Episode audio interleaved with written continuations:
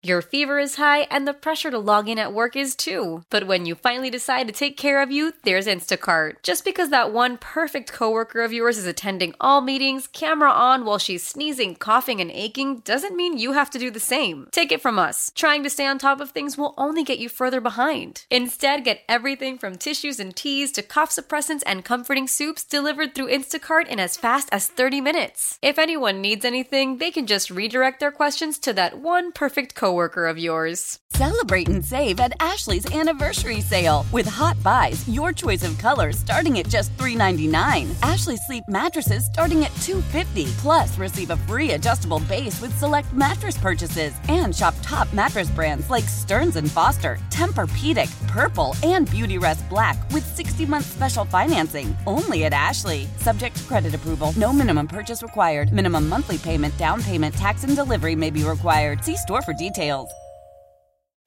Football, energy drinks, beer, more football. Welcome to Bink at Night. Welcome back, Jay Binkley, Julio Sanchez. Of course, you're not going to miss a second of Royals baseball on 610 Sports Radio. Never. Wouldn't No? think about it. No? You're just not going to. It's radio. We're doing our job. You know, The audacity of anyone that doesn't. we get texts about Bally Sports all the time, and it's ain't our deal, man. It's never positive either. It's like calling Wednesday Wendy's about a Big Mac order you had. They don't care. It's not their problem. I, li- I like what you did there. I like what you did. It's not. Try Sure. calling try calling a Wendy's and say your Big Mac sucked. I'm going to need a refund on this Big Mac. They won't care. No? It's a shame. I'll tell you to call uh, McDonald's. So Makes sense. that's the way it is. But uh, Brett Veach, general manager of the Kansas City Chiefs, was on with Fesco in the morning. Played earlier his thoughts on why he ended up trading up to get uh, Trent McDuffie, but also the thought of, you know, why do you go so heavy on defense this year? I think it was a combination of both. I think that you know we knew we needed more depth on various levels on the defense. Um, you know, we also the offseason, you know, we were able to add Justin Reid, but uh, offensively, you know, we picked up Juju and we picked up MVS and we picked up Rojo. So you know, we did some things. We were able to retain Wylie. So we did some things to put us in position to to go either way. Um, uh, I think going into the draft, just from positioning ourselves, um, y- you know, everyone knows how we feel about Sneed. We think he's he's excellent at what he does, and you know, in addition to that, Fenton is is a really good player that that we have a lot of confident confidence in. Fenton um, had a little shoulder deal here, so you know he might miss some time here early on in, in OTAs and training camp. So, I mean, that was a scenario where again we're going to adhere to the board and take best player, but I'd be lying to say if you know we didn't look at that and say, well, you know, with having Sneed, losing Charvarius Ward, and Fenton may needing some time. I mean, we got to get a corner, um, and we got to be smart about it though, because we have a lot of picks. We also want to add depth on the defensive line. We need depth at linebacker and safety and what have you. So um, that's where those extra picks came in really valuable. Allowed us to be aggressive, um, and then you know do what we felt was best for the team. But I, I think it was a combination of yeah, I think we had a we were going to attack some obvious depth level issues at corner and D line. Um, now, if there was, you know, a player like say receiver, um, or you know maybe interior defensive line that we had valued that high, I think we would have went that direction. Um, it was one of those deals where um, the talent and the need were kind of married up together, and and it just worked out for us where we were getting really good players at, at you know positions that we came in wanting to address. They went bigger too. I mean, they went uh, they went heavy on defensive backs, and I could get that. And I think a lot of times, you know, when you heard the Chiefs and with edge and wide receiver, that you know you can't neglect defensive back because that was just as important as anything else with the Kansas City Chiefs, especially all the quarterbacks they're playing this year. You know, they're playing Kyler Murray, they're playing Russell Wilson twice, playing Justin Herbert twice, playing Josh Allen, playing Tom Brady. I mean, the list of quarterbacks for the Chiefs are tough. And Joshua Williams, they drafted six foot three. Jaylen Watson at corner is listed at six at six feet two. So they got some bigger corners. And we talked about Trey McDuffie, which isn't a bigger corner, but uh, talked about him earlier and how the Chiefs jumped up and grabbed him. But the other thought was too is, because they got right in front of the Bills. And the Bills drafted Kaiir Elam right after the Chiefs. So were the Chiefs playing a game with the Bills? Yeah, we I mean we we do spend a lot of time looking at teams and how they're constructed. Um, and we did have now work. It turns out that we kind of triggered the move by Buffalo, so we moved up for 21, and then Buffalo ended up moving up two spots to take Elam. Um, we do spend a lot of time looking at teams and their needs, and and I think just some of the the past history um, too would suggest a team and their natural tendencies. So. I mean, Buffalo is a great organization. Obviously, they have a great roster. Um, Sean McDermott, who we know very well, is um, is a defensive uh, uh, coordinator at heart and defensive back coach. And um, shoot, even back in the day when we traded for Mahomes, I think they took uh, uh, Tre'Davious White. So I think they have an MO of, of corners. You know, White's coming off an injury. They lost their other corner at Pittsburgh. It made sense that that was likely a corner. And then there was the mindset of getting in front of them, but also if you don't get up in front of them, we only had two guys that we were kind of eyeing there. And if we didn't get up ahead of them and they do go corner, then we can get shut out of corner. So we were certainly motivated uh, to get in front of them, and um, we are just lucky it worked out. I mean, sometimes those situations don't work out, mm-hmm. um, but um, I think our, our staff and, and the guys working with me did a great job of, of starting the calls early. And, you know, once, um, once pick 15, 16 were turned in, I mean, we were nonstop calling at 19, 20, 21, 22, 23, and um, had no, had, you know, we decided to, to go in a different direction than 19 and then 20 we didn't have a shot at they weren't in, you know interested in moving that pick and then we are able to stay persistent and then finally work something out with new england. You know another guy to get really excited about is darian kinnard he's the uh, tackle the chiefs picked up that reminds a lot of people of trey smith. He's got the chip on his shoulder. I like the attitude. The guy had 30 pancake blocks last year uh, for kentucky. He only gave up one sack and 350 snaps. Won the jacobs trophy. As the best blocker in the sec so comes with high accolades. And here's Brett Veach on Kinnard because he projected in the NFL maybe to play some guard. Obviously, guards are taken up with Joe Thuney and Trey Smith, but he played right tackle at Kentucky. And well, right tackle is prime for the taking with Lucas Niang coming off the patellar tendon, Andrew Wylie that came back to the Chiefs, or Darian Kinnard. It's going to be a battle at right tackle. Been a lot of questions, right tackle, right guard. I mean, yeah, you know, we're, we're certainly going to plug him in there at right tackle and see how it goes. I, I think we're confident he can play guard, but you're talking about a guy that has started a lot of games in the SEC at right tackle. Um, if you're ever going to have a, a, good training ground for the NFL, it's the SEC. I, you know, I playing against Georgia and Florida and Alabama for the last three or four years. I, you know, I certainly it's always uh, a step up playing at this level, but needless to say, we think he's talented and he's um, also got a lot of great experience and, had a lot of success at Kentucky. So we're looking forward to throwing him at the mix at right tackle and seeing how that goes. So right tackle there, and I guarantee you, man, it's gonna be fun to watch at St. Joe if he's starting at right tackle because that's exactly where Trey Smith started at right guard. The first day of training camp, he was right there. What about the trading up for wide receivers? Based on uh, everything that happens, he wasn't ready to do that in this year's draft we actually talked about was we'll probably be inactive the first 15 picks. Once we get to the late teens, early 20s, we should start calling to see if we can explore trade up for a corner. And he was, he said, as he said on his pre draft press conference, 16 to 18 first round grades on players. If someone's still sitting there at 19, 20, 21, they would consider moving it up for it. And that's exactly what they did with Trent McDuffie. Now, moving back and still getting Sky, he even recognizes that was a bit of a gamble. Yeah, I'm not going to lie and say I wasn't sweating, um, especially when the receivers came off, boom, boom, boom, like whoa. Um, but it, it, it, you know, it worked out, and then we were able to get Sky there um, with that pick, and then trade back, um, get the fifth round pick, come back with six uh, at 62 with Cook, and then as the draft went on, we were able to add um, you know the Kentucky offensive lineman, which was a, a, big get for us, and and that, it worked out. And listen, sometimes they don't work out, and sometimes they do. And we were we had one of those weekends where it just seemed where um, the the names fell off, and and it worked in our benefit, and then we were able to kind of utilize some strategy, and then not only get good players, but you know get more of them as as the draft went on. And one thing he was asked too about Justin Ross. Justin Ross was the undrafted free agent for the Kansas City Chiefs. He was a guy that. Uh, that a lot of people, you know, liked in the process as a true freshman at Clemson. Led the ACC yards per catch at 21.7, had 1,000 yards on just 46 catches. But he's had he's had some health problems, and that's why he fell out of the rounds. Some teams took him off his board, and as he threw those, I mean, this guy was you know probably going to be a first round pick or a second round pick. Ends up with the Chiefs. At his at his pro day, he ran four six four one time and four six eight. But here's Brett Veach on Justin Ross.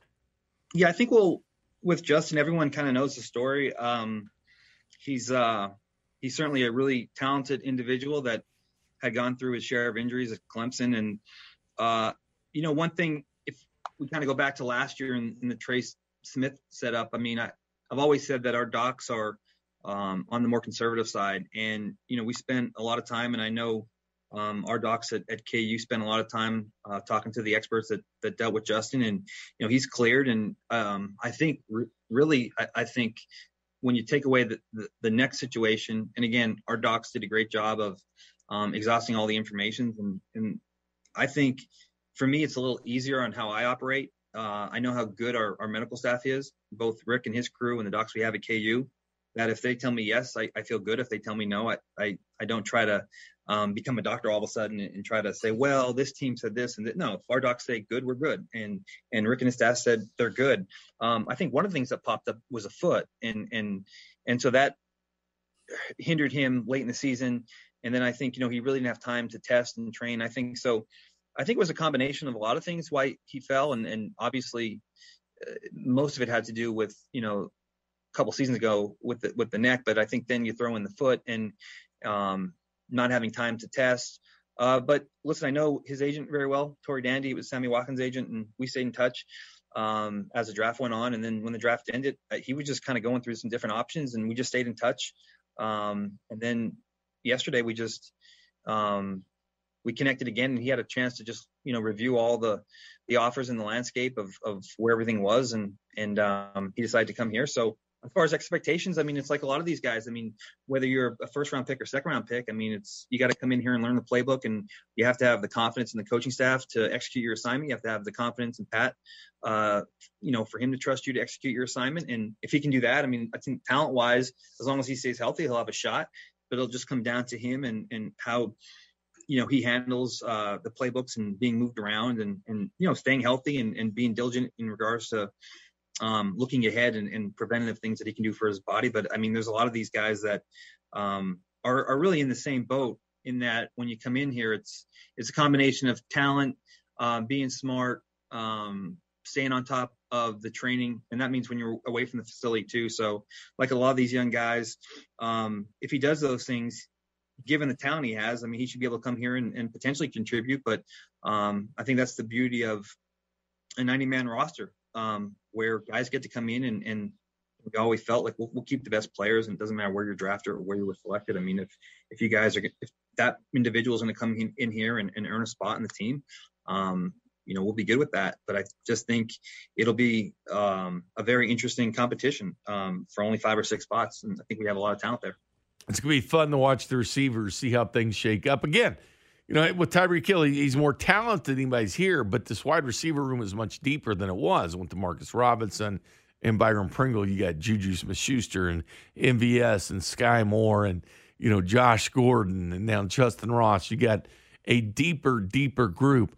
Thought it was interesting too because Fesco asked Brett Veach about comps for his first three picks and who he would comp them to in the National Football League. Here's uh, Trent McDuffie's comp from Brett Veach. From a personality standpoint, I, you know, I think that you know, um, you know, we had Kendall Fuller, and um, you know, from a knowledge standpoint of the game, I think Trent McDuffie, and this is nothing against Kendall Fuller because he's one of my favorite people of all time. I think Trent McDuffie's a better athlete. I think he runs a little faster and he can jump a little higher. But I think when you talk about the person and his intelligence, Kendall Fuller came from a family of um, football players. When you talk to him, he knew everything about football. He can tell you all different tendencies and tips. And when you talk to Trent McDuffie, he's wired just like that, extremely uh, cerebral. Uh, so again, I'm not. I love Kendall, so I don't want him to think I'm I'm ripping on him. But I think he's probably like a, you know, a little bit more uh, athletic version of Kendall Fuller. But both players are were great. So that's his comp on uh, on Trent McDuffie. Here's his comp on uh, George Karlaftis. George Karlaftis. Um, you know, you'd have to go back. He's he's kind of a, a throwback guy, but you know, I I hate throwing comps there because you know what happens then is you know it, it sticks with you forever, and they're like, wow, they thought he was going to be this, and I think he's in his own category because he's a guy that was a water polo player over in Athens. Okay, but he's one of those guys that he's young. He's one of the youngest guys in the draft. I think he just turned 21. Uh, start playing football uh, as a freshman uh, or sophomore in high school. And um, funny story, when we were doing George, we were talking to his coach uh, Jeff Brohm at, at, Purdue, and and he said that when they're in the recruiting process, that um, a few weeks later Notre Dame offered. And I know growing up where I did that, that's kind of like, now listen, we're older, so times have changed, but when you get that Notre Dame offer or you get like an Alabama offer, it's like life changing. And uh, Jeff was saying that he just thought Notre Dame was like Purdue or Indiana. It was just another offer, and I'll stay home and go to Purdue. But I don't know how to really compare George. Let me get back to you on that one. I, he's just he's different because um, he's uh, he can do a little everything, and he plays with a relentless motor. And um, I hope a few years people are comping uh, a prospect to be to George Karlaftis. I do think he's a little bit unique, and we're, we're excited to work with this challenge. But that's a long-winded non-answer, so I apologize. See, I actually do have a comparison for George Karlaftis. And Brett Veach wasn't putting one out there. I see Maxx Crosby. Just that relentless motor. You're going to knock him down. He's going to come back. Like, to me, that's who he is. I asked Jeff Brohm. I had Jeff Brohm, his head coach at Purdue, on the uh, draft special this weekend. And I asked him about Maxx Crosby. And I said, hey, when I look at him, that's who I see. This was uh, his coach, Jeff Brohm's answer. And, and you're exactly right. And I think, uh, you know, we actually played against Maxx in college here, and he was at a smaller school. And actually, you know, he did a great job when we played against him. Uh, he definitely, you could tell he was the best player on their defense. Uh, and I think, you know, George going against the competition we had each and every week, uh, which was a very tough schedule, was our best player. So he just got a lot of attention. He still was effective. Um, you know, uh, the interesting thing, I mean, we he had one year, second year, where he had a high ankle sprain, which, as you, uh, guys who cover football, sometimes yeah. it takes three, four, or five weeks. And he came back the next week, and while he shouldn't have played, he taped it up. He went out there. He wasn't near as effective, but he didn't care. That's just kind of how he is. And I know if Coach Reid or uh, Coach Spag or even Coach Cullen say, "I need you to do this. You need to suck it up and do this." You're, you're not going to find anyone that's going to blink. Uh, uh, easier than than he than he won't, and he'll go out there and, and figure out a way to hopefully get it done. See, I like that attitude, man. I like that attitude a lot. And last but not least, uh, Brett Veach's comp on Sky Moore. Yeah, I think he has some, you know, Stefon Diggs in him. You know, I, again, I think he, he's a guy that um, when asked to play on the outside, he can do it. But I think he's a great route runner. Um, I think he's a savvy route runner. I think he um, he's great after the catch. I think he's competitive. I think he's smart. Um, line him ball with the field and you know, Stefon wasn't the biggest guy, but you can do a lot with him, um, and he creates some some matchup problems. So, again, I hate putting uh, these guys will have enough expectations on them to begin with. So, uh, I hate. I'm very cautious throwing names out there, but. So there you go, Stefon Diggs for him, and last but not least, Brett Veach commented on Melvin Ingram. He's got the tag on him now, the, the uh, unrestricted free agent tag. This is uh, what they expect from Melvin Ingram. Well, we certainly um, we're hopeful that we have an opportunity to do something there. And and um, the the Ingram thing has kind of gone on the way we anticipated, it where uh, he's he's obviously uh, played a lot of football and he's accomplished a lot in his career. Um, usually, when these guys um, get to this stage, they like to take a step back and spend time with their family and just kind of look at the landscape of the NFL and, and what they have in regards to you know money on the table and opportunities and and teams and um, you know I think now we're in a position where um, no matter what happens with Melvin, uh, we'll be in conversation and we'll have dialogue. And I think that was what was important to us, just to make sure we were always in touch. And um, those guys can go in many different directions. They, they may not want to sign until training camp ends. They may want to sign before. Um, they may not want to play at all. Um, we, you know, we certainly really like Melvin. We had a great experience with him. We think he feels the same way. And um, I think the motivation behind uh, the UFA tender was just to make sure that uh, we were in constant communication. If there's something we can do and get him here, it makes sense for him, makes sense for us. We'll, we'll certainly be excited about that. I hope Melvin's back. I just hope Melvin's back. He makes that uh, edge rushing so much better. Karlaftis comes in in a rotation, but hope that happens. Coming up next, though, Chad Reuter, NFL mock guru, gives his favorite picks per round in the NFL. And guess what? The Chiefs have several. Explain next. This is Bink at Night on your home for Royals baseball and the official broadcast partner of the Kansas City Chiefs, 610 Sports Radio.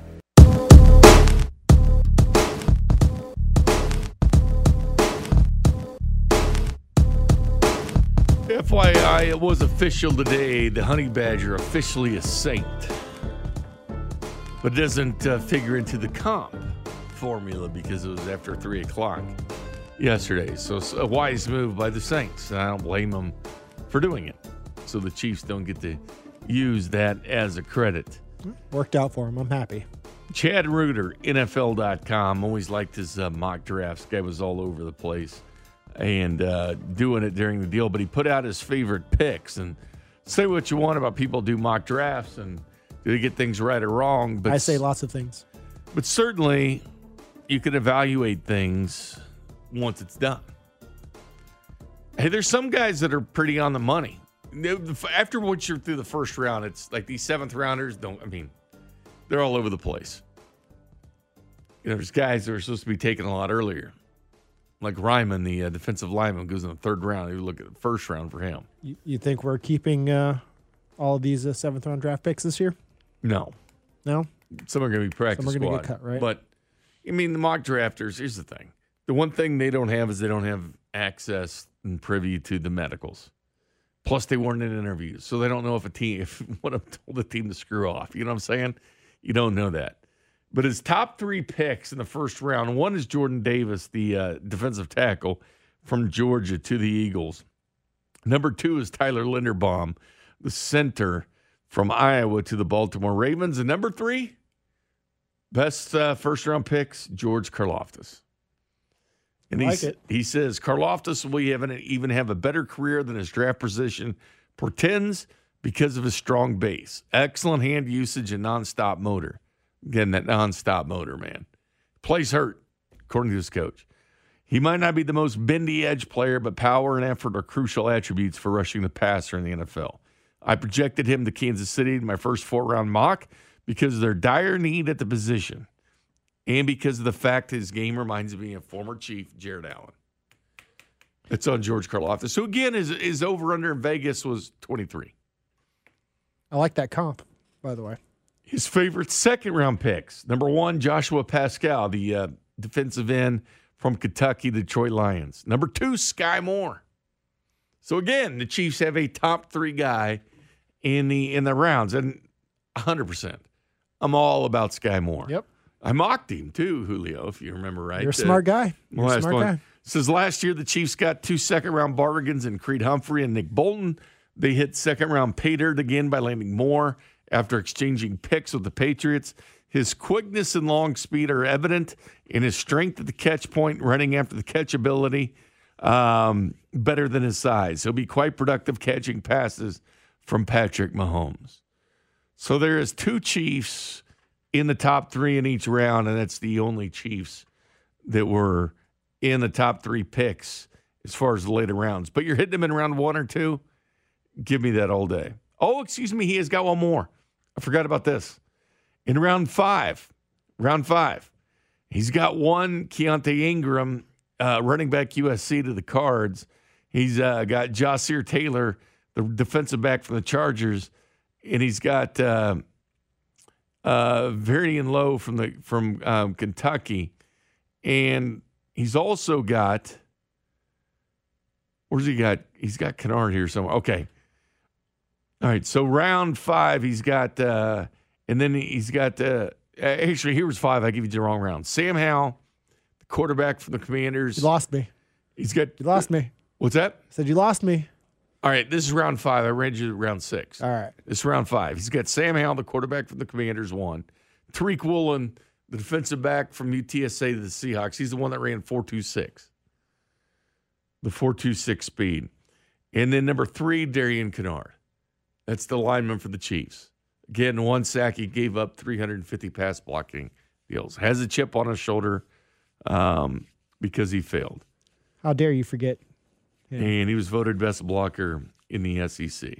Yeah, I like this guy. I think he's starting at so it's three Chiefs. I like his rankings. It- He listed top three in each round. There's three Chiefs. You can't beat that. They had a good draft. meaning they they hit in every single round.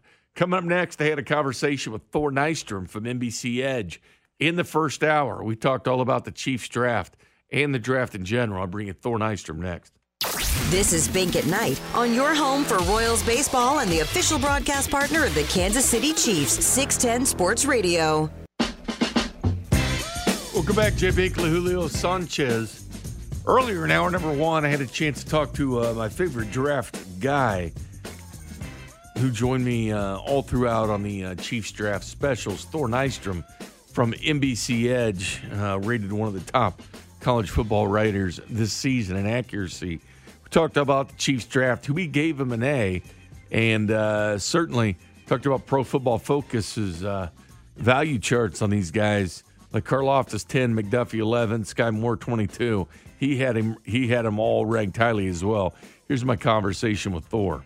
Good evening. How you guys doing? Thanks for having me on. Hey Thor, man, I tell you what, you had good content the whole draft. Uh, man, it went fast, man. We were on the air quite a bit uh, during that weekend, almost the whole weekend. And I'm gonna tell you this: it was fun, surprising, had it everything. We had guys falling. We had quarterbacks not going till late. We had about everything in this draft we needed. Thousand percent. Yeah. Like when I put out my last mock draft, like I, I put like a little note with it, like, please don't, you know, assume that I have any, you know, like beyond vested interest in, in these picks. Like I can't put anything beyond that they're going to happen, but I can guarantee you guys this: this is going to be the wildest first round that we've seen in years and years and years.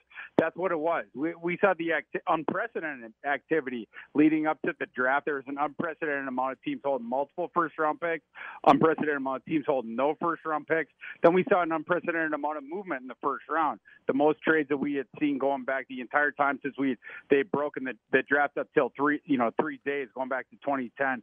So yeah, I mean it, it was wild. You also had the the really quick picks. Qu- quicker than than have been in years past. Like teams have clearly gotten a memo of like we got to pick quicker. So you saw all these different trades, and then the the picks were going really quick. Like my head was spinning for sure. I never saw a pick quicker than the Detroit Lions and Aidan Hutchinson. That card must have been turned in within three seconds. I think they were ready to go with that one. You know, like a couple days before that, we, we had a pretty good idea it was going to be Travon Walker. I have a conviction that, that Jacksonville made a mistake there. I, I think probably Detroit has a conviction that that that go, you know leaning that way as well. I, I think they had written that card out in advance, and I think they were ready to sprint their four three up to Roger Goodell to give it to him. Thor, there were some uh, guys that fell in this draft in the hands. Especially, we'll talk about the Chiefs here in just a second, but when you think about Jermaine Johnson, and you know whether you want to think he fell or not, I think maybe we overevaluated him. Uh, to be quite honest, because one thing we don't have when you're doing these mock drafts, we don't have medicals, we don't have the interviews with said players. There's a lot of things we don't have. Uh, Ryman, the lineman that falls in the third round, looked like he was going to be a first round pick, and then of course the fall of the quarterbacks. What do you think was the biggest fall in this draft? Well, I mean, if we're going to go with the Chiefs, this guy may be the biggest faller in terms of the biggest value, in my opinion, Darian Kinnard. Uh, you know, Okay. he reminded me a lot of, of, of Creed Humphrey at the end of the second round, and then Trey Smith also falling way back to where wherever they finally picked him. Enormous values, guys that, that fell for reasons that I think went a little bit beyond reality. You know, I, I still can't explain why Creed Humphrey fell to the end of the second round. I know why Trey Smith fell a little bit. It was because of the the NFL's risk aversion as far as like his, his medicals went. Darian Kinnard, I'm not really sure why he falls down that far. He he was sort of uh you know, I suppose some teams on, on their board could have listed him as a tweener between tackle and, and offensive guard, but the, the risk had been far from mitigated from you by the time he finally went. Uh, this is a kid who absolutely dominated in the SEC the last couple of years. One of the best blocking guys that we, you know, I mean, in, in terms of both run blocking and pass blocking. This time on the perimeter at, at Kentucky l- last season, but he put up some of the best blocking numbers you could see on tape. Everything backs it up. The fact that the Chiefs could get him in the fifth round, especially potentially at a position of need because while I do think he, he is slotted for inside at the next level in terms of his best fit, I do also think that he can push Lucas Niang at right tackle in, in year one. I know that was something the Chiefs were potentially looking for. I think he was a perfect guy to bring in that could potentially do that at an enormous sticker price discount. Well, yeah, and he got the Jacobs Award as the best blocker in the SEC, an award they've been giving away since 1935. One sack and 350 uh, dropbacks by Kentucky, 30 pancakes as well. But even when you look at Trent McDuffie, and I know he was a guy the Chiefs really didn't have on their radar. And what's funny is a lot of times these GMs give smoke screens, you know, when they do the pre uh, draft press conference. Like Brett Veach in Kansas City really didn't do that. I mean, last year he was talking about that second and third round being the hot zone. It's where he got Creed Humphrey. He got Nick Bolton because the Ravens sent back pick 58 with Orlando Brown, and they got Nick Bolton because of that in the second round. But this year, he said, if we're sitting there and we've rated 16 to 18 guys as first round picks, he said if we get to 19, 20, or 21, and one of those guys is still on there, we'll consider trading up. Well, he did at 21 with Trent McDuffie, whose Vegas over under was 16 and a half. Then George Karlaftis in the first round, his over under in Vegas was 23. I had seen him mocked anywhere from 12 to 40, but they get Trent McDuffie and George Karlaftis in the first round. Those both seem like tremendous values. I love the way that you set that up. Yeah, I mean, both those guys, they had these specific questions as far as like being, you know, top 15 or top 20 guys or whatever on their evaluations. With McDuffie, it all had to do with the, measuring stick. That's it. Like, you know, like I'm coming to you guys live from Minneapolis right now. There, there was a lot of people that had, had mocked Derek Stingley to number 12. And to be honest with you, I preferred Trent McDuffie over Derek Stingley as an really? NFL player because the only thing that you can point to where, where, where Derek Stingley is a better player or prospect than, than Trent McDuffie, it's on a measuring tape. Everything else that you know that, that is quantifiable, you give it to Trent McDuffie. He shut down the best receivers the Pac the Pac-12 had to offer these last three years. As a matter of course, as their number one uh, outside cornerback. I, I love that kid. It was just the only question with him. It had to do with arm length. He fell beneath the threshold in a similar way that uh, that Linderbaum did. Tyler Linderbaum did. He fell a little bit lower because of that as well. It was the sub 30 inch, you know, arm length for him outside of that, as far as what a cornerback can bring, he has all the requisite, you know, athleticism. He has all the requisite, uh, uh, you know, he he's he put up the work, you know, over the last three years, shutting down the Pac-12 uh, receivers. And then as far as Karlaftis, he's a better athlete than than people perceive. I wish that he had sort of led with that foot when he was in the pre-draft process. Um, you know, he, he did not run it in Indianapolis, didn't do that stuff at the combine, but he was a guy that was a multi-time Bruce Feldman freak lister. He's a better athlete than I think people think. He'd been sort of put in the AJ Epenesa sort of bucket as a guy that could fall into the second round, but he was more athletic than Epenesa. He's more versatile than Epenesa, better athlete than Epenesa. So I like I, I love the value they got him in. I, I had Karlaftis 23 on my board. I had Trent McDuffie 10 on my board. So they, they got steals both there, and then the Chiefs just kept getting steal pick after pick after that. Well, you, you had a uh, a comp for uh, George Karlaftis being Ryan Kerrigan, which if the Chiefs drafted Ryan Kerrigan, that would be outstanding. I've always comped kind of Maxx Crosby with him just because of that that motor. And I had his uh, coach Tim Lester on, and I said that I said, "Hey, would you comp him to a guy like Maxx Crosby?" And they'd seen Maxx Crosby at Eastern Michigan uh, play Purdue, and the GM for the Chiefs was on the, our station today, and he wouldn't really give a Karlaftis comparison, uh, but he did with Skyy Moore. Said maybe a little Stefon Diggs in him. S- Skyy Moore at 54. I like Skyy Moore. I had him mocked to the Chiefs actually in round one, Thor. Um, I, I feel he's got round one value, and I think we might sit here and look at receivers four, five, and six better than one, two, and three at the end of the year. Could absolutely be the case. Absolutely, yeah. I mean, I, you know, I ended up with him a wide receiver eight, but I had him 48th overall on my board. They had him 54th. Mm-hmm. Um, I, I comped him to Doug Baldwin, a, a smaller guy that I believe could play on the outside at the next level. I'm not for the Chiefs. You know, maybe you, you stick him in slot next year. We'll, we'll end up seeing. You know, obviously they, they signed a guy that is a bigger receiver, but has played more slot in the you know during his career, so they could play him there they're going to be able to sort of mix and match. The thing I love about Skyy Moore is he, played at Western Michigan, of course, the MAC, but he played on the outside predominantly. Was not predominantly a slot receiver, it's predominantly an outside receiver. He he was drawing the number one cornerback on the the opposing team every single week. He cooked every single one of them. As a matter of course, just cooked every single one of them. It didn't matter. You cannot stop that guy from getting off the line. You can't get your hands on him. He has such a diversified uh, release set. He has he has such good footwork. He's getting off the line one way or the other, and then he's creating separation in the slot. No question about it. He's going to be able to do that at the NFL. But I also think there's a chance that he could hang on the outside if, if you prefer, you know, for instance, putting Juju in the slot or whatever. The Chiefs are going to have some of those options because they picked Skyy Moore. The the value that they got in him, you can't argue with that one way or the other, right? Like I mean, pe- people in mocks had him, you know, some had him late late first round. He was going early second. A lot of the ones that didn't have him late first round, getting him at 54, you can't argue with that one way or the other.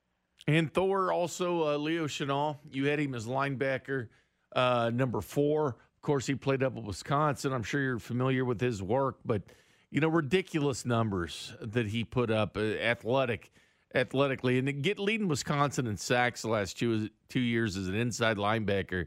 I mean, that's a commodity. Then the 34 bench press reps. Uh, he's an interesting guy to me because right now at this point, run stuffer does need to work on the coverage aspect of things, but I think that ability to blitz from the middle is just a key asset for a lot of teams. You hit on it. Yeah, I mean, you, you hit on both the utility and also the the potential weakness, or the thing you either have to him off the field for, the thing that you have to guard against. He's a pit bull. He's a pit bull. You you take him off the leash. You let him attack downhill. He is going to to be very very good for you, both against the run. Absolutely fabulous at that. Coming north south, the explosion coming downhill. Very very muscled up kid, and then also in the pass rush. Both those different things. You attack him downhill. He is going to find the ball. Period. End of story. The the only limitations with his game, it's once he gets out in space, having to trail people. You know, like in, in coverage specifically.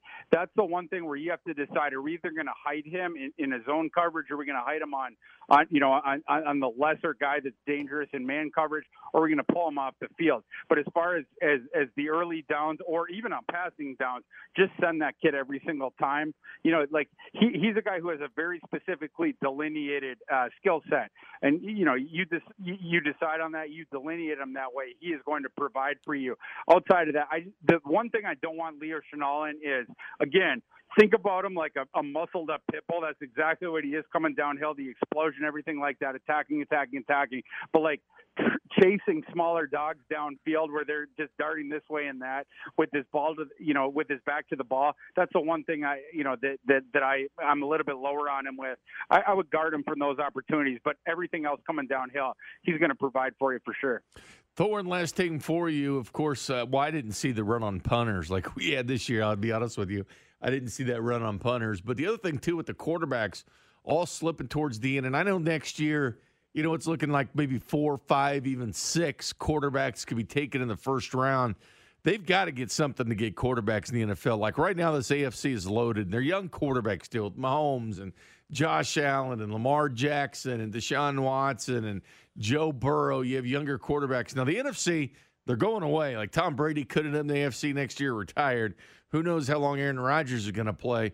But it seems like there's a deficiency of quarterbacks in the NFC, and we always know the baton is passed from generation to generation. But man, does college football need to get quarterbacks in the NFL?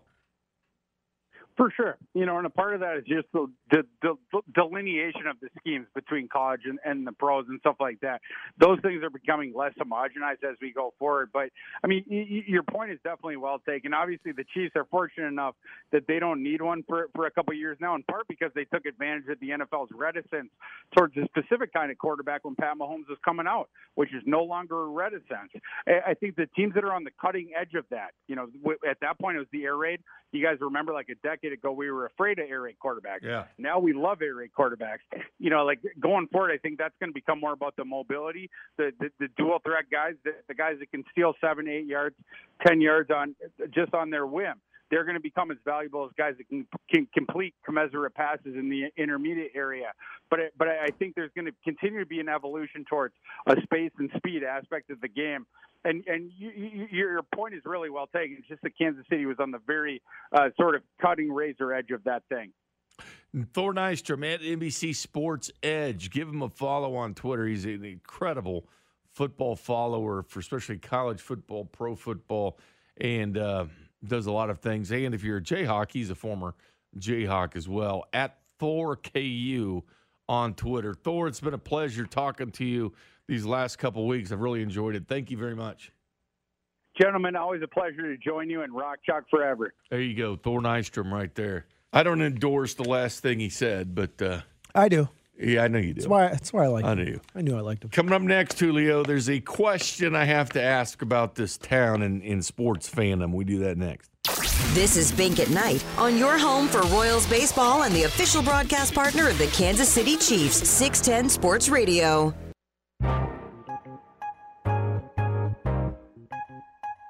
Welcome back to Bink at Night. Jim Binkley, Julio Sanchez. Well, the Tampa Bay Toronto game's not a great one. It's five to one in the third. Boston making it a little closer with Carolina four to two. Yeah, but that's been a, a blowout pretty much the entire game too. No, it is. It's been physical. Can anybody beat Tampa? They're back-to-back Stanley Cup champions. Let's get some new blood. Let's get the St. Louis Blues win get- it all again. They're going to get that uh, triple crown. Is that what they call it? Just In won it, a, won it a couple years ago. It's time for the Blues to win again. Do you have a team in the NHL, Julio? I do not. No, no. Never really been that much into hockey. Who's your NBA team? Uh, I was a Spurs guy. Uh, I'm more of a. I love like a Steph Curry. There's certain players that I really follow. But Spurs, unfortunately, right now. Mine is the uh, Atlanta Hawks. Why is that? Um, It's a random team. It is a random team. I get it. When when I was a kid, my dad and I used to go to a lot of the um the um, of course they're gone now because the because of the heat, but um Kansas City Kings. We used to go down a lot of Kansas City Kings game. Yeah, I'm a old dude, but uh so they left. Kansas City Kings left and went to Sacramento, right? That's fair. It That's fair. sucked. You know, it sucked. It's Kings fan, you know. But I didn't fall in the Sacramento because I was a little bit pissed. You know, it's, it's like all the uh, A's fans. You know, it's not like people from Kansas City follow the A's. Yeah. Yeah.